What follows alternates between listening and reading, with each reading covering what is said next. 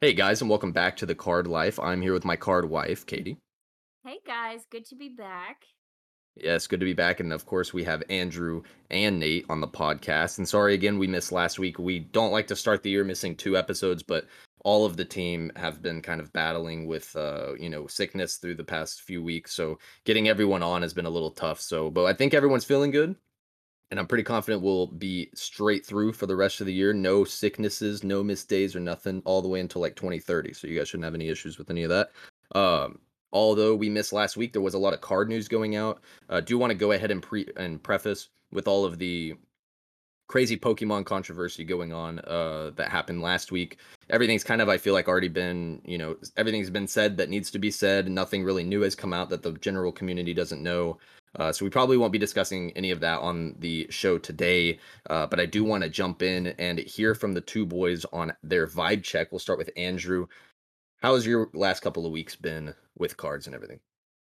Well, uh, I've been stuck at home the last week with COVID, so not a whole lot going on, but uh, feeling better now. I had a brutal couple days there, but glad that I'm finally getting through it now. So, uh, but other than that, no, nothing much really going on. Watched some playoff football, um, and just kind of relaxed last week. So, awesome, Nate. How how's your last couple weeks been? I mean, it it first off, it felt great to get back into the shop after being out at the to end last year, but uh, I've just been enjoying. Over the course of like seven days at the shop, we bought I think five different Pokemon collections.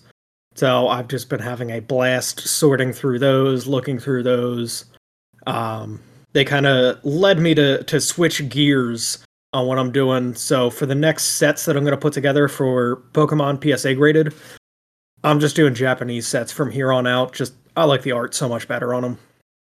Yeah, and I've been noticing that you guys have been picking up a lot um through sports card junctions like instagram uh, instagram page like you guys are just keep buying those huge collections and stuff and you guys got a really big collection in pretty recently of like i even saw like a lot of first edition and like uh maybe some jungle and and i think the set after that yeah the last three the three actual card collections we got were just insane. That's we got like a foreign collection of packs, which was pretty cool. Um, but I mean, you can go through them pretty quickly. Right. Yeah. So, Katie, how has your last couple of weeks been? Good. Let's see. I've actually been picking stuff up on eBay myself, and then I've just been enjoying the playoff games. I'm glad hubby's in a good mood because his team won, and yeah.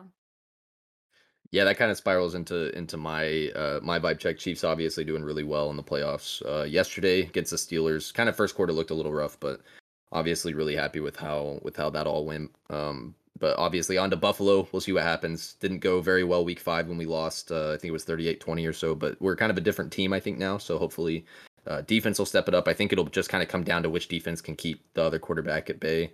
Um, we'll be in KC, so I'm excited to see what happens with that. But also this week, uh, you know, just a great weekend for me. I was out in Dallas. Uh, I was working with DCI, Dallas Card Investors, doing a lot of stuff with them. Uh, it was great to kind of see a lot of people that I hadn't met before. Great to meet back up with people I had. Uh, probably met like I, I, would say probably about ten to twelve community people that I hadn't met um, that I know on Instagram, either you know short term or long term. Long term. I got to run into Ryan, uh, Card Collector 2, Tyler, Santiago Sports. Both guys were awesome. It was great to, you know, sit and talk with them briefly. Um, but just everybody else in the community, there's a couple of, of DM chats that I'm in with uh, some, you know, there's a college chat that I'm in, met up with a couple of the college guys um, and my friend Joshua. It was great to just run the show with them for a little bit. So, so a great weekend, uh, a lot of awesome cards, uh, a lot of like, we're in kind of a weird spot where I think people are still kind of high on a lot of cards because they might have bought in kind of high. Um, but for kind of my range, people are more flexible on like the lower and mid range, so it was good to to snag a few deals, snag a few cards for the PC.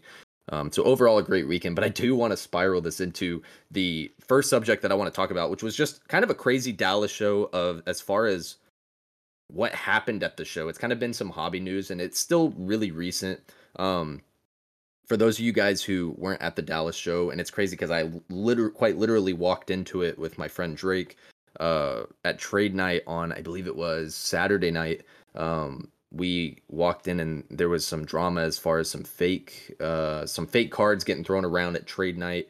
Um, the one of the managers of the event was very upset, obviously, and some pretty crazy drama ensued where the individual, I think there were two people involved, and the individual kind of, you know, pulled out of the room, was going to get detained, tried to run, uh, was tackled. I believe, from what I hear, was tackled by a, a another collector, and the police, you know, got on to on on. They both kind of converged on the guy, and had taser out. It was just a crazy situation overall, and there's been kind of a lot of you know confusion in the hobby as far as like what were the fake cards.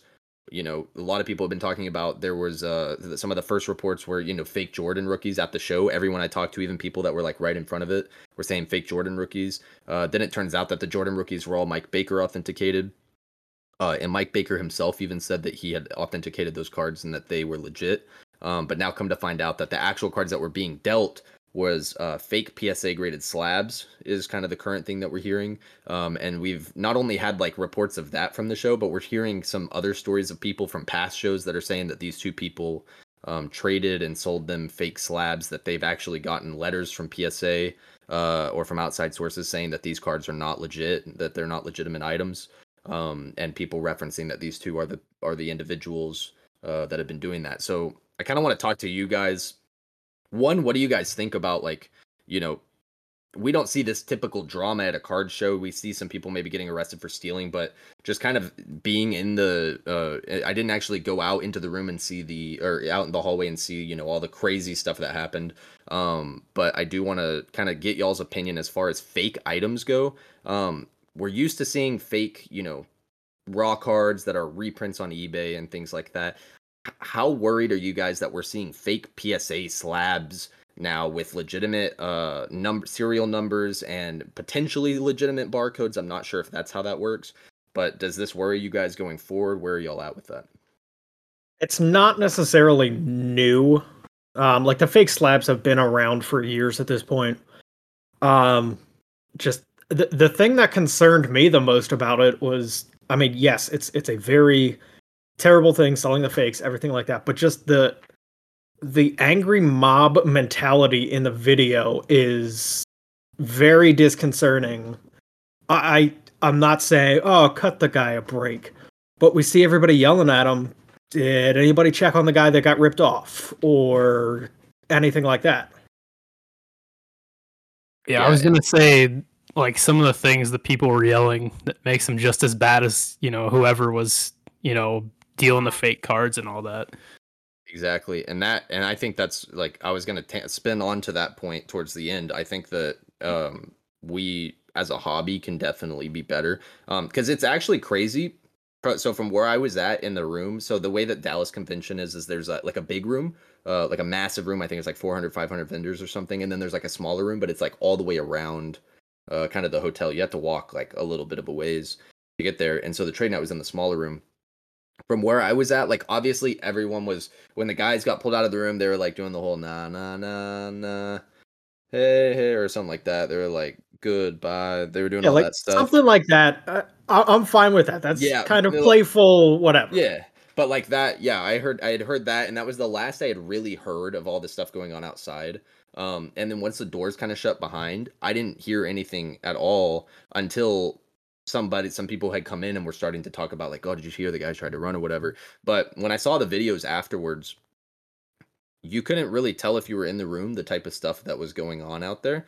But seeing the videos afterwards like for one it's it is concerning like obviously what happened with the fakes and to some extent i feel like the guy deserves to be kind of shunned from the hobby especially now that it's coming out about the fake thing. Um, but from a community's perspective i think it's very unethical to do the things that to say the things that people were saying, uh, some of the you know verbiage that was used.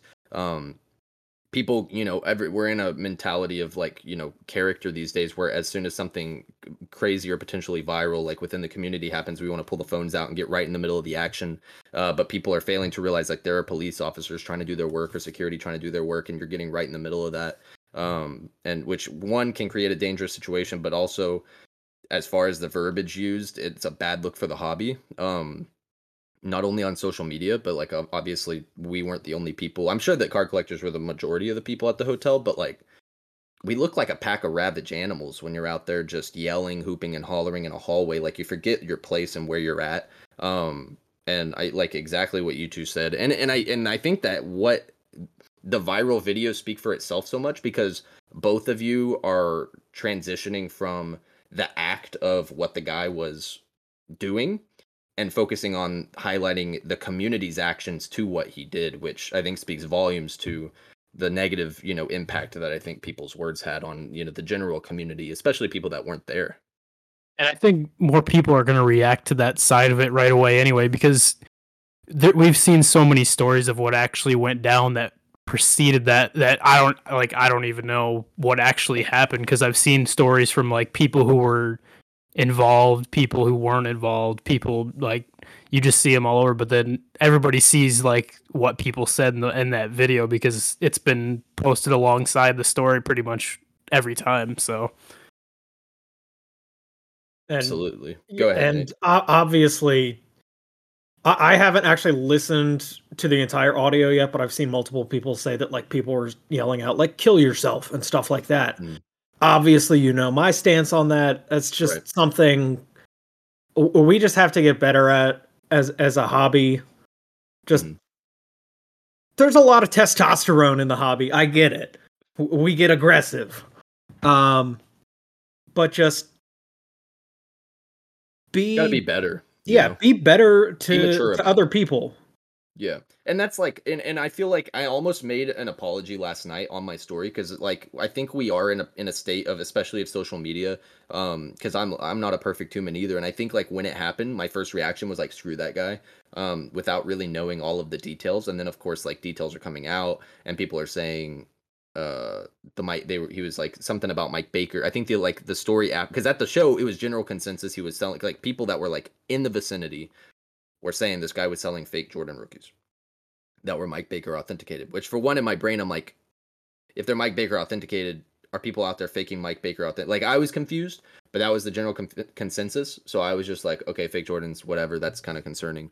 But you know, I had kind of jumped the gun. I feel like on just automatically accused. I think like when the guy ran, like running is kind of like my guilty like okay that's a guilty conscience. Like why are you running like you know get detained and like explain what happened and sort this out? To try to run shows that you're guilty of something which turns out from what we're hearing now is the case. But with all like i feel like there was like four or five hours where it was the general consensus that maybe people had jumped the gun. And i think just as a hobby in in, in general maybe we need to kind of push the brakes a little bit on some stuff until things get flushed out a little bit more.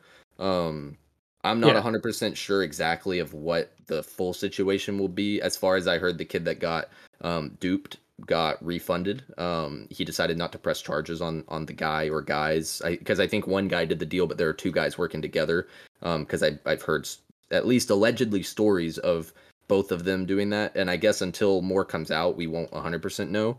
So we should probably just label this all as allegedly until more confirmed information. But just in general, like the hobby needs to kind of like pump the brakes because you are exactly right when you said it. There's so much testosterone in those rooms. When you're at the card show, it's just like guys on top of guys on top of guys that are just flexing their cards. They're trying to, you know, obviously impress their buddies and stuff like that. And then of course some crazy stuff happens and everyone's been drinking and people get hyped. But like I think that there's just so many people that forget where we're at. You know, we're in a public space. We're at a nice hotel. Uh, there are people that are there to probably vacation, and that's just absolutely, you know, not good for hobby image when you look at the videos. Are you saying we need more card wives in the hobby? We do need more card wives. I think that some of these guys can get simply calmed down.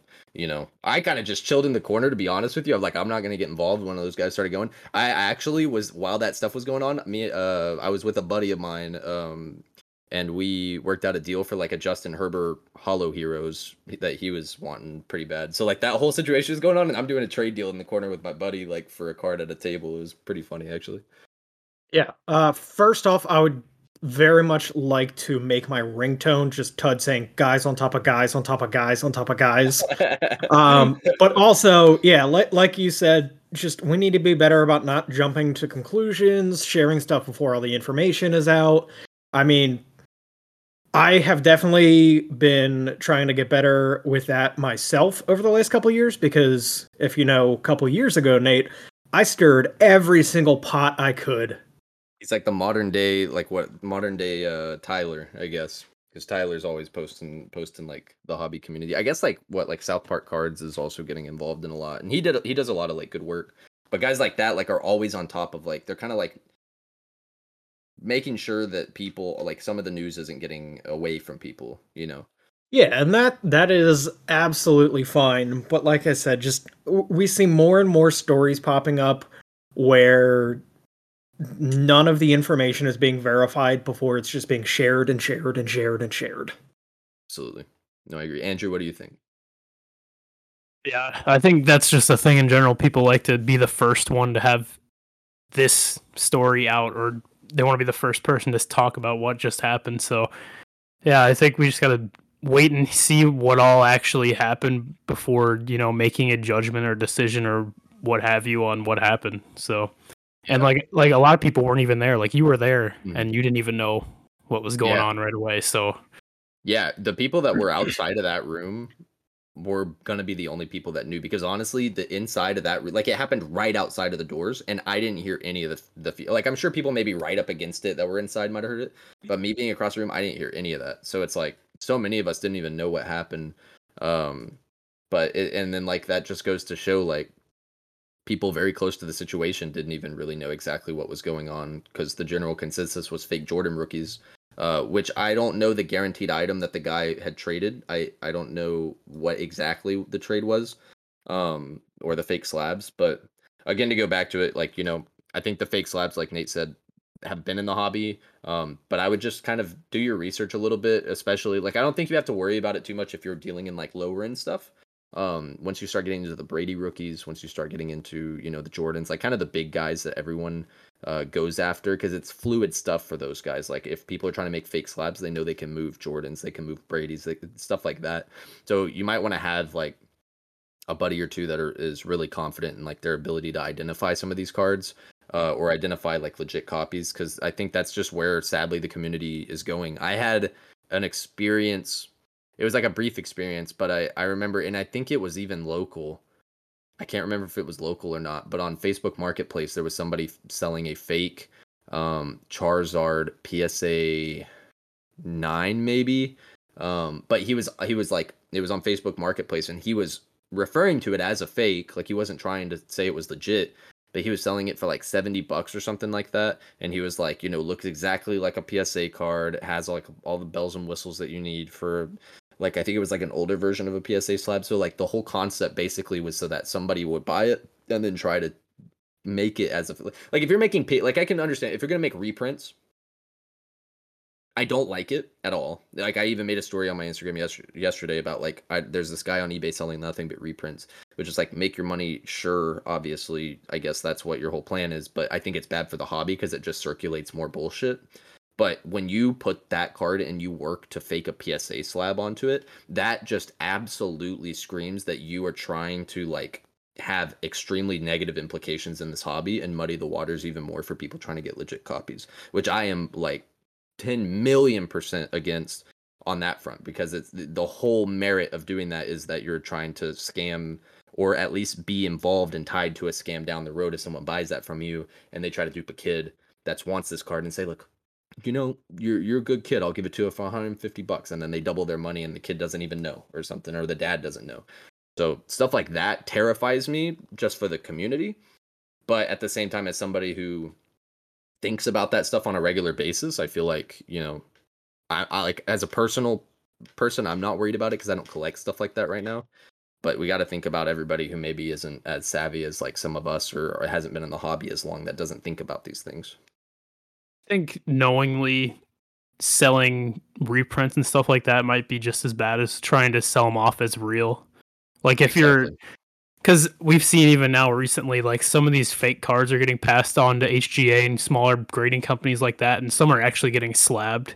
And then after the fact, like they're like, "Oh, this is fake," or other people are figuring out it's fake before like those companies are. Because I think there was maybe a couple Jordans that went to HGA that ended up being fake. It was like a, I think it was something from Flair Showcase. a PMG Yeah. or something. There was a But- PMG that was fake that was slabbed through HGA, which caused a lot of controversy. It was the green PMG, which, like, when you look at that, you're like, Yeah, nobody's sending a green Jordan 97 PMG to HGA. No offense to HGA, but like, I don't know. I saw somebody send. happen. I saw somebody send like multiple Justin Herbert 101s to HG. I'm like, why? yeah, I think it. I think it Jordan PMG, labels. a Jordan green PMG is probably a far cry from that, but still, yeah, like that. That kind of doesn't make sense. But some people, you know, just like if they're PC cards, they like the way that that looks, and we we've been over the whole HGA, like where they sit in the hobby as far as why people like it and stuff. because But they I- HJ doesn't authenticate, do they? They just slab. So yeah, they don't they don't actually authenticate the card. Uh I'm assuming well, you know, yes they do because uh I believe the guy who owns HGA made a statement that they they authenticate the Jordans, don't they? Cuz there was some controversy about like a Jordan or something and they said they had an authenticator. Isn't that right, Nate, or do you not know or Um, I don't feel like they do. know about that specifically. I just know. I think I saw somewhere uh, one time like somebody sent something to get graded by HGA, and it came back with like one of those letters saying we don't think this is real. Okay. Yeah. So that may like that may show that they at least are looking for it, you know, type of thing. So, um, but I do want to spin just for time's sake into another hobby fiasco that happened. We've been blessed early in the January. If you're a guy who, you know, savors the card controversy content, this has been a very good month for you, a very good start to 2022 by probably one of the best starts that we've had. How are you guys? And before I kind of go into it, I kind of want to hear from you guys first the backyard breaks controversy, and I will just lead up into it for those who may not know about it. Um, two breakers that are on several different apps.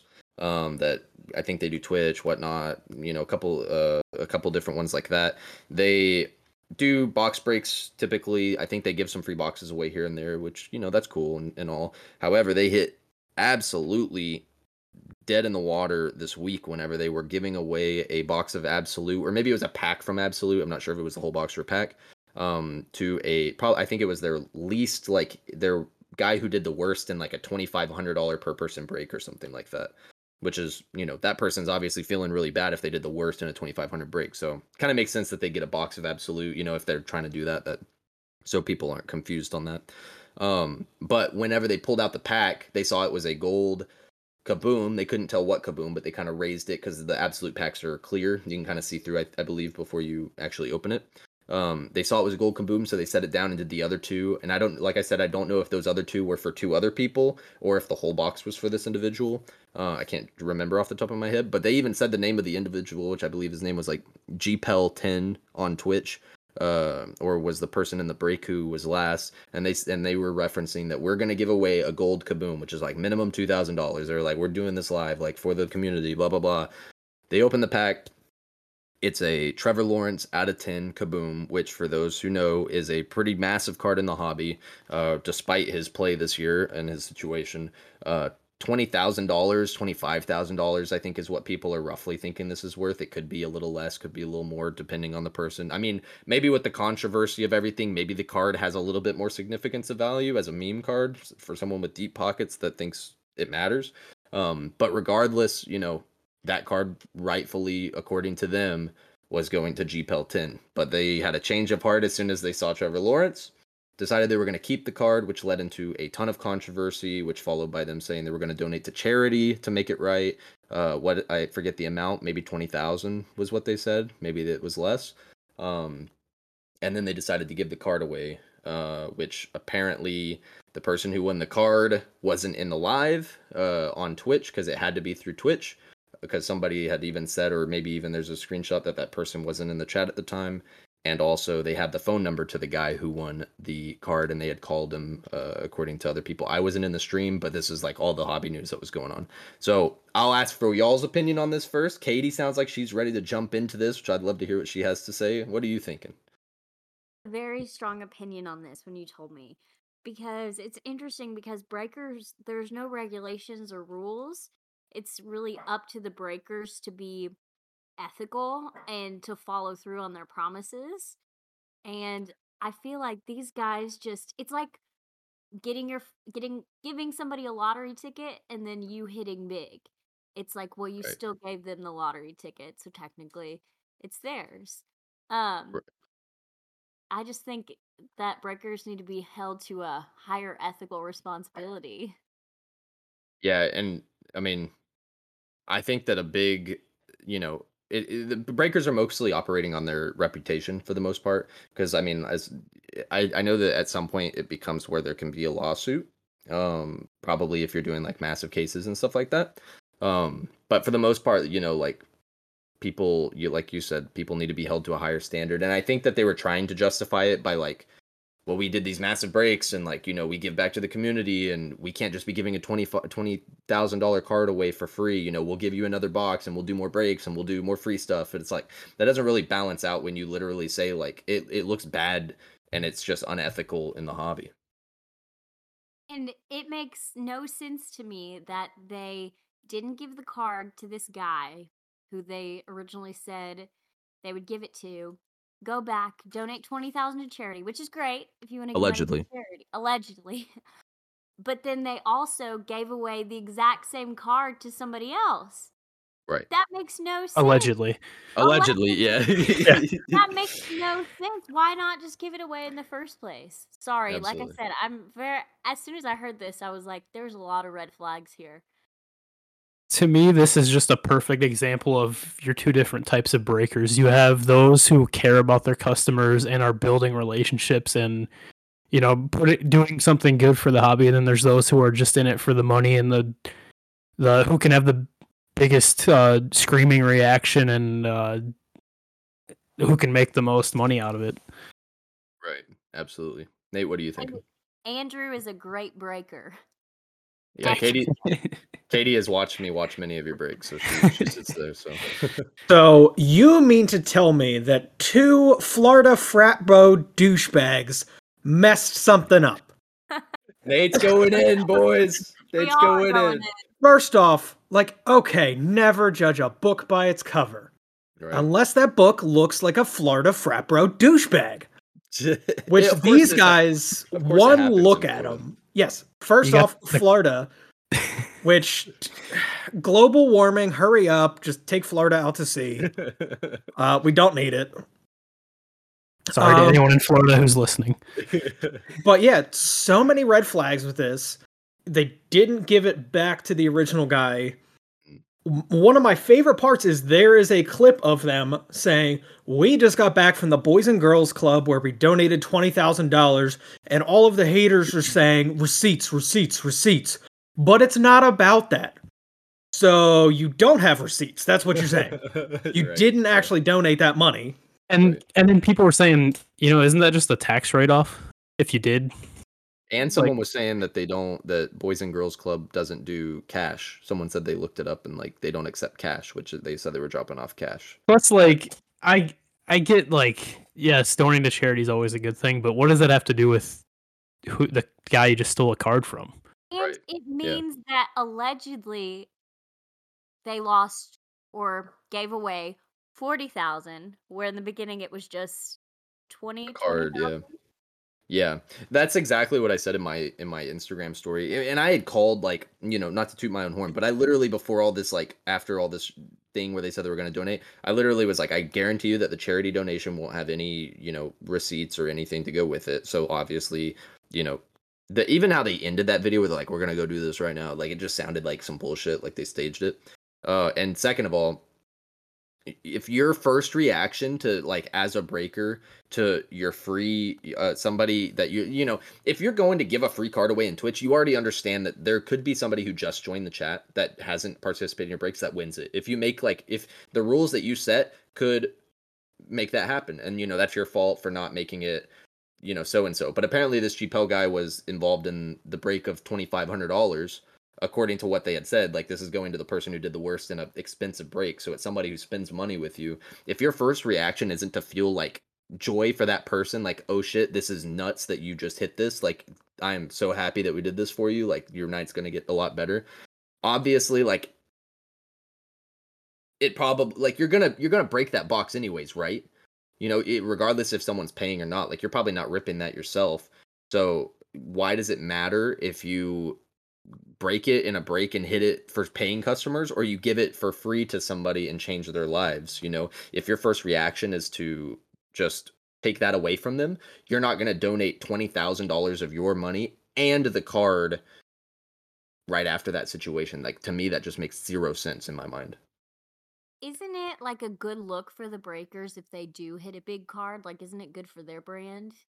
supposed to be Yes, Yeah. a- absolutely. if you don't uh say, "Hey, I'm gonna keep this card," yeah uh, yeah, yeah. like if you're gonna do breaks, that's that's kind of the thing you have to know, like Like, whether you're a big breaker or a small breaker, because you gotta know. Oh, I could hit something crazy in this box, but other people Yeah. paid to open this. I didn't pay to open this. These like, aren't my cards at this point. like I'm yeah, at this point, y- y- whatever you pull, that's Yeah, that's going to your Brandin customer. Cooks to 99. Brandin Cooks to 99. Rumor has somebody's at the door. Somebody's at the door. yeah Somebody's at the door. that video. I got that reference. But rumor, li- rumor like has it that Andrew still has that Tua cracked ice that he pulled out of contenders. he just snuck it under the rug and sent the fake one to the buyers. to the Uh, guy. l- like you said with the guy who allegedly won the giveaway in the end. So first off, you're you have a random Twitch follower. How can you FaceTime them right away? Especially if you say you don't know that person, but they're blocked by you on Instagram. Like Yeah. I, Red I, I flag, red flag. These these LMFAO rejects need to just get their stories straight, especially the one that is out there looking like a cheerleader from the longest yard. yeah. Oh my gosh. They just killing me. Yeah, I think that the situation is is, you know, I think it's a perfect example of like like I think that this this year has been so good. Like what I love about this year is it's all of the OG people that like know the bullshit that can happen in this hobby. See the train wreck that has been everything kind of building up through the past couple of years since it blew up. You know, oh, breakers, some breakers actually just care about money and they don't really give a shit about the community. That's kind of interesting. You know, uh, oh, I'm gonna keep my mouth selling- shut on that one. you know, oh, people are, you know, selling fake slabs at shows or reprints or becoming kind of a, a pandemic within the hobby. Like, oh, that's something that I didn't know. You know, it's like these this this is something that has been building up and like you said, like some of these issues have been a thing for a while. But this is great that we have seen such a hobby spotlight on it because it's great that the general public uh, of collectors that maybe don't know like some people don't pay attention to the little news bits. And it's great that it's kind of all hitting a in the card world mainstream cycle of everyone uh berating these people that are involved in all of these shady things because what it does is it just shows like there are people out there like not every card collector that you run into that says good things to you or that makes you feel included or that makes you feel community cares about like you. Some of them could care you know 0% so when you give your money to people like it's it's best to kind of like see the signs and and i'm not to go in because i don't know anything about this and so i will say allegedly but there has been some people that have said that they've called out this specific group of breakers that we're talking about right now these two for some scams uh, a year or two back that they had done some shady things with uh, either in trades or whatever i don't know a bunch of details about that but it came from a pretty reliable source that I trust that is normally accurate with stuff. Um, but like it's like some of these things are in the cards. There are signs already ahead of time. So it's just good to kind of like know the people that you're dealing with. It's great to not, you know, maybe don't do breaks with people that that do their breaks shirtless and scream when they hit a, a Lamelo Ball base card out of optic or something. Like try to focus on the people that have been in the hobby a long time. Like there's a ton of names that I could really bring up. I don't want to show favoritism to anyone necessarily, but like there are great community breakers out there that do great work. And I encourage you to find those people if you are someone that do break because these are people that have been in the hobby since 2013 when they really had nothing to gain from it. And they're the same people that are breaking today that still give great prices, that break things that most people aren't. Like for Andrew, uh, I guess, you know, to shout out Andrew and his uh his old school breaks that he does, you know, there's people that do variety in the hobby and there's people that actually care about the community. Uh, and so I think that just this might end up being the year of getting the bullshit out, and it never will be out. But it's great to at least weed a little bit of it out, you know, trim off the top, and and of course there's probably gonna be more that join than leave. Uh, but it's just a battle that we'll be fighting forever, I believe. Yeah, and just to to piggyback off of that, and people only being in the hobby, just a, a quick reminder: uh, don't pay for investment advice. Andrew? Absolutely. DM the boys. Yeah. DM us, we'll do it for free. I don't care what question you have. And if I don't know the answer, I will refer you to somebody that does. And I will not charge you a dime. I will just charge you the time to read my long response I probably send you. I was gonna say, Todd, you hit you hit on the point I wanted to leave that kind of with is there's people who've been breaking for years and they've been doing it, you know, the same way, the right way for years now. So you can find those reliable and professional people. And I mean, there's even some newer ones I've seen pop up too that do it really well. But like you said, don't want to show favorites, but you can definitely find them out there because there's more breakers now than there ever were. But you just got to find the, the good ones. It's just like podcasts, you know. There's so many podcasts out there, and you guys found the best one in the card life. So we appreciate you guys listening as always. Let's spin this though away from the negativity in the hobby, as much as there is. But we do obviously want to enlighten some of the people who may not be in the loop of all the stuff going on. We didn't get to talk about Fanatics buying uh, Topps couple weeks back because obviously we had missed the episode. I think it actually happened the day after we we had filmed an episode, uh, and then of course we ended up uh, getting sick and not talking about it the next week. So I'm very interested in this. Like this has potential huge hobby implications. Um, right now, as you know, I think that you know Topps has the baseball license, and so Fanatics will probably share their. Uh, you know, there there will be some inspiration there potentially. I know that they're hoping to kind of keep Topps to doing their own thing, but we'll see what happens. Obviously, not much has been said yet. Uh, but what are you guys kind of thinking as far as going forward with Fanatics buying Topps? Are we going to see any shifts? Is there going to be any huge moves before 2026 when they get the full license for all sports? What are y'all seeing from this? So, best case scenario, and this is what I'm going with it. There's nothing to say that it's not going to happen. Um, say there's a lot of speculation with Panini whether Fanatics will buy them. That's just a whole separate issue. But just having Topps, when Fanatics takes over the basketball and football licenses, we could get all of our old favorites back. You know, Topps Chrome football, Topps Chrome basketball, stuff like that. Triple threads football. Mm-hmm. So I'm staying positive with it, um, especially because when they announced it, Michael Rubin specifically mentioned collectors and card shops. Right. Yeah. So rather than his usual vague, oh, no middlemen, well, who's a middleman?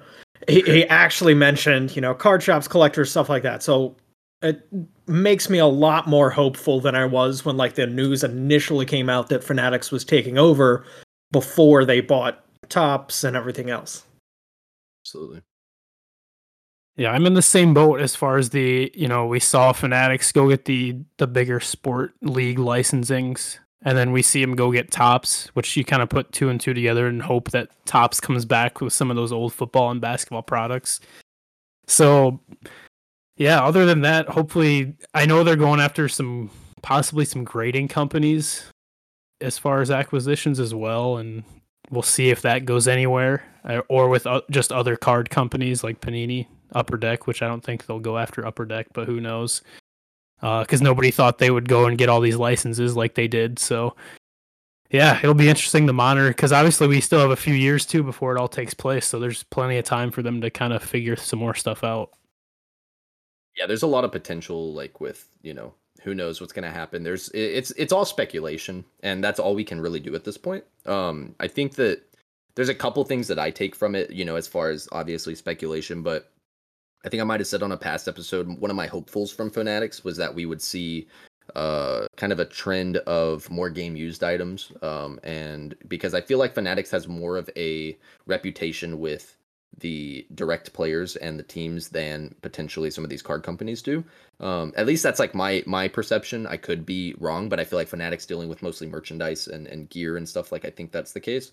Uh, sadly, we won't with this ap- acquisition of Topps. I don't think we'll see too much change from that, just strictly because like baseball has always been really good about having game used items in most of their products. So I don't think like there's going to be any difference or like anything that we would noticeably see. I think it won't be until we see football and basketball. And even then basketball still has like I think it's really football that I'm discussing because football I feel like has been the biggest culprit of not giving us what we really want as far as game used items like we are in 2021 and we have yet to have a Patrick Mahomes game used item in any card product unless I am missing one, but I'm almost positive I'm not. I think same maybe with Lamar Jackson and like, you know, some of these other top quarterbacks. There could be like doesn't Josh Allen maybe have something in like that Panini product where they had like the big vertical patches from this past year? Like I think maybe he has a game used card in that or something, but most of these big quarterbacks we're not seeing anything of and maybe that's where fanatics will kind of change the ball of like maybe we'll get a, a, jersey or two or they can get their hands on one and and make it work for a whole year's product or a couple years product i'm sure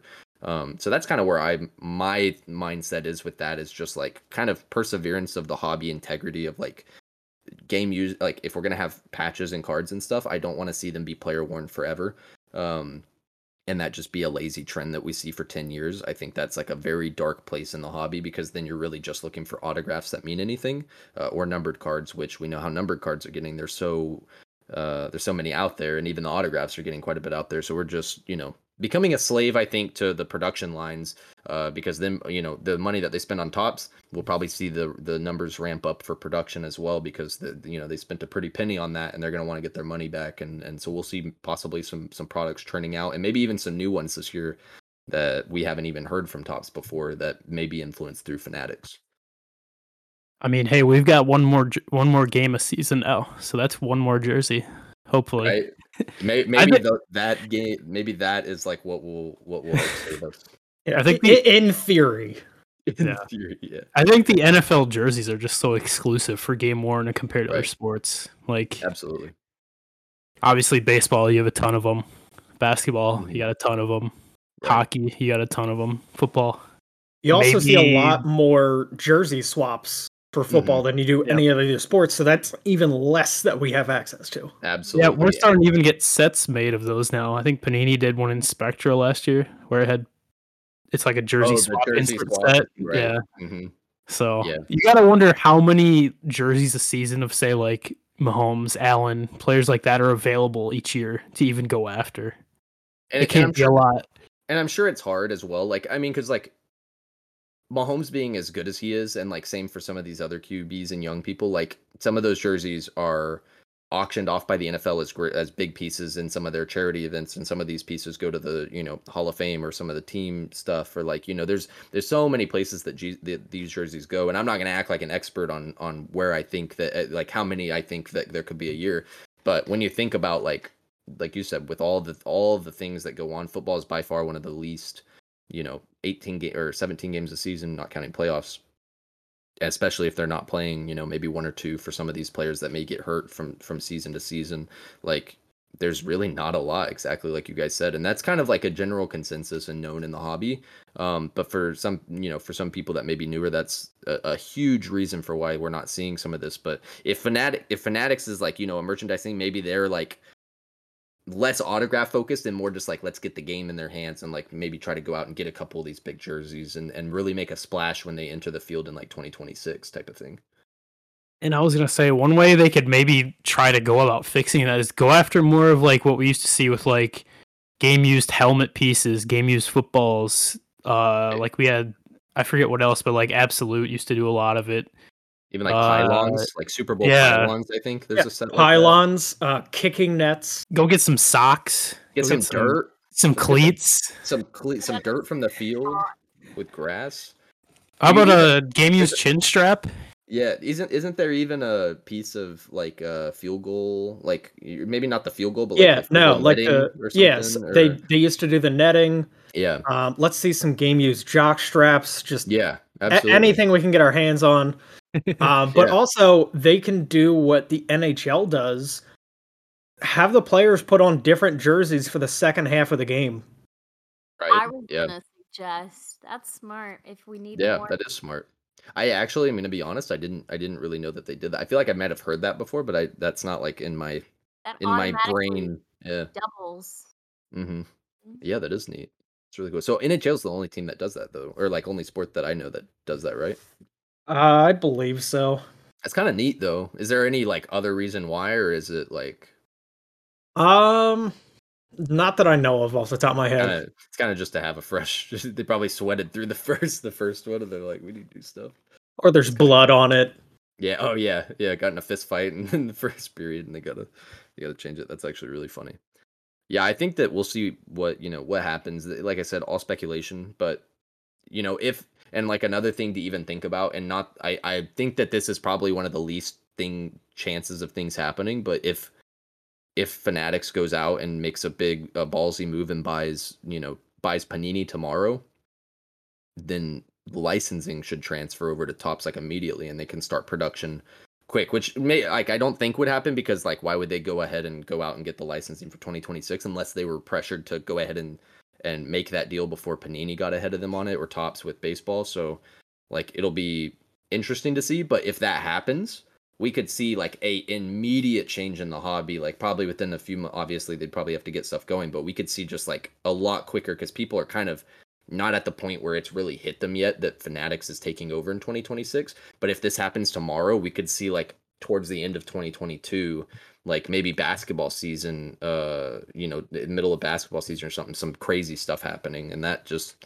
that's cool to think of but like i said one of the most far-fetched things that will probably happen but we'll jump into the last segment of the show, and we're going to end on a fun note. We're going to include the card wife in on this one. We're going to do a segment, probably not every week, uh, maybe every two weeks. We'll see how it goes. Uh, we're going to call it Katie's Corner, where she kind of, from a newer collector, asks three people who've been in the hobby for pretty long. And this will kind of be a community question too so i'd love if you guys you know reach out to either katie or any of us about like what y'all think and we'll share it within ourselves in the group. Uh, how do uh, katie what's your question this week that you have for us? Yeah so in this new year i've gotten into ebay and finding things for my own collection. So my question for y'all this week is how do y'all set y'all search parameters when searching for ebay or searching for cards on ebay so first off, that was a lot of y'alls. Um, just rapid fire, real quick. but Texas folk love that word, and we will use it. You're fine. I just I just said that in my life. You uh, are. it's it's better than the Pittsburgh one, which is Yins, but that's a whole different story. What is that? Actually, no, that's oh not a no, that is that is hardcore a thing. Y N Z or Y a or Y I N Z yins. Is there an apostrophe in there? Somewhere? No, no, there's not. It's just yins. It's just yins. I didn't. I've never heard that before. It's, now I'm actually fascinated. It's horrible, but the biggest thing that I say, um, like if you have saved searches on eBay, um, account for the illiterate. Um, so like, I'll, I'll use Todd's player is an example like Knile Davis. Okay, if you're going to save a search for Knile Davis on eBay, you should also save a search for K N I L no E Davis. Or My like favorite is without the K because people think Nile River or something. Like yeah, that that as well. Yeah. Uh, if you collect Dwyane Wade, spell his first name the two different ways. Yeah. Um, but just having saved searches um, is probably the the biggest thing that I would suggest. Also, if you're really looking for something like you kind of want to get quickly, I would search by ending soonest first. If you don't really see anything there, switch to newly listed because you might be able to scoop up like a buy it now that was too low, or just get to a card before other people can. Absolutely. This is a great day to talk about save searches because probably about an hour ago um i used kind of one of the methods or I, I, mean it's not really a method but like save searches helped me get an insane item that i didn't otherwise wouldn't have been able to get um i typically like for me it's a little different than most people because i have so many like my collection of East Texas guys is so intense. Like there's so many names out there. So it's literally just you could scroll. I think I might have the max or maybe close to the max and I have to like even not have people on there. And of course I have some like investment potential searches of things like F1. Um, you know, I love F1 and sometimes I can get some good deals on stuff if I'm kind of quick or there's some auctions. You know, right now is a great time to have that. And sometimes I have seasonal options where like, you know, maybe as baseball season goes out, if there's a couple of guys that I look at uh, that I'm not like too crazy about, it's kind of just more of a like, you know, uh, what's the word like i guess like a seasonal thing that i'll buy during baseball season that's not you know something i'm looking for out of the season i'll just take it off and that way I'm, it's not clogging my feed uh, but today i got really lucky on my johnny manziel search somebody posted the one of one from I think 2014 five star uh the I from Manziel like full letter patch. Uh and he posted it for like 65 or best offer and I got it for like 45 buy it now. Which is to me like you know from you know some people know how crazy Manziel stuff still goes. Like people love Manziel. 45 insane deal. I didn't think I was to get it. It was kind of more of a like hope this happens. And Yeah. So like that's like just the example of you sometimes will stumble on things that you're not expecting to get, but save searches like I saw it right when it was pretty much listed and I offered and like 30 minutes later he he sent me a counter right above what I offered and accepted it. So it's like I think that just kind of not so much uh, even the search parameters of how you're doing it, first setting them up and Nate gave some great examples. Uh, but I think a, gr- a great thing is just keeping up with fo- like having several that you can go as kind of just treats maybe if you're like have extra time and you want to search for uh some things that you don't really like aren't super high on like for me it'd be like brandon jones stuff i'm always searching for because there's things that i'm really really looking for and Knile davis and stuff but i also have smaller searches like um i'm trying to think of a couple like you know i don't really buy a lot of patrick mahomes stuff on ebay but i have like of course a mahomes search and like a couple of other things that i'll kind of do as like a, make a tier list of what you're really focused on and try to keep your eyes on those as often as you can with eBay and then like splurge on some of the other things later because you'll miss some of your favorite items because you kind of clog up your feed and forget that you have some of these searches uh you know because it depends on how many you have i guess You have a Kelsey search, right? i think i let you have the kelsey search i'm not typically Oh, looking you for don't kelsey have a Kelsey search on? i see Ooh, we i would talk. I would but i would already assume that you've sniped anything that i would Well, even consider getting as a This is very helpful. I honestly didn't even know that you could do a save search, but I want to hear Andrew's tips too. It's kind of funny. I actually only have probably 15 to 20 save searches right now. After hearing Todd talk, he sounds like he has like 200. But uh, i li- literally do i could scroll for days but I actually went and redid all of mine because eBay changed their categories for cards a while back. Uh, because they used to have just like sports cards, but now they have like all these different ones. So I had to fix them all because they were all messed up. But mainly, I just have like player names, uh, a couple like team like Bears like specific like a specific insert or whatever. Or it'll be like Mosaic 2021 because I like Mosaic, but. Mhm.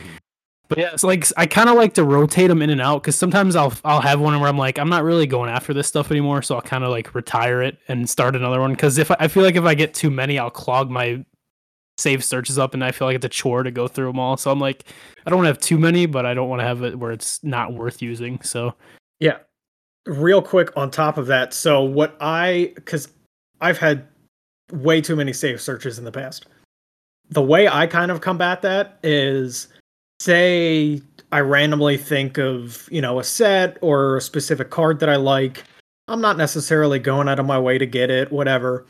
I will just add it to my watch list. And then every now and then I just scroll through my watch list and say, "Oh yeah, I forgot I wanted to look for one of those cards." So then I'll go look then rather than having like I have 8 saved searches and even that is a lot for me. I guess I'm a psychopath from what I'm hearing because I I I have so many. Which to be honest, I should Mm. clear it out because I really don't look for the bottom half anymore. Because I do it where I organize it by last viewed. So like I'll see what I've been mostly looking for up front, so it's easier for me. But sometimes like I'll for like I'll stop like right before I get to Brandon Jones, and then when I go back and look through Brandon Jones way at the bottom, so I may like skip a, a go of looking through eBay.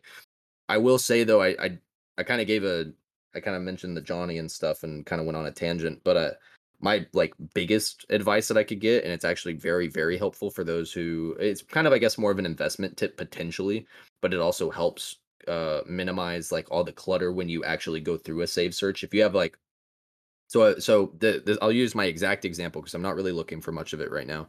So Mosaic Football was a big fan of it when it first came out uh, last year, and I wanted I and color in that set is very limited. It's only to 99. It's a bit it's a big reason why I'm a fan of that set. The the highest numbered thing you can get is out of 99 in, in Mosaic, whereas Prizm is like 299 and 199 and 175 and all these crazy numbers. So it's a lot more limited in my opinion. So as somebody who was kind of trying to make a couple plays with how limited some of like these decent name players can can be, I was I had a save search for Mosaic, but that gets really cluttered, you know, looking just through reg- regular Mosaic. So I set my parameter to only search for football Mosaic, and you can do these on the uh, on the right when you like open up maybe to look at sold listings or something. You can there's like all those filters that you can go through. If you say if you go to Mosaic and you go there and you put like I only want football, and then not only that, but if you go to the card like there's like a features tab, which it pissed me off because for a while they like I think they took it away. I don't know why. I felt like there was like six months where that wasn't a thing, so that this save search didn't really work. But it, I think it's back now because I think I remember trying it. Um, but there should be a features tab, and like it has specific things to deal with cards. Like if you're in the trading card format already, it should give you that option in features.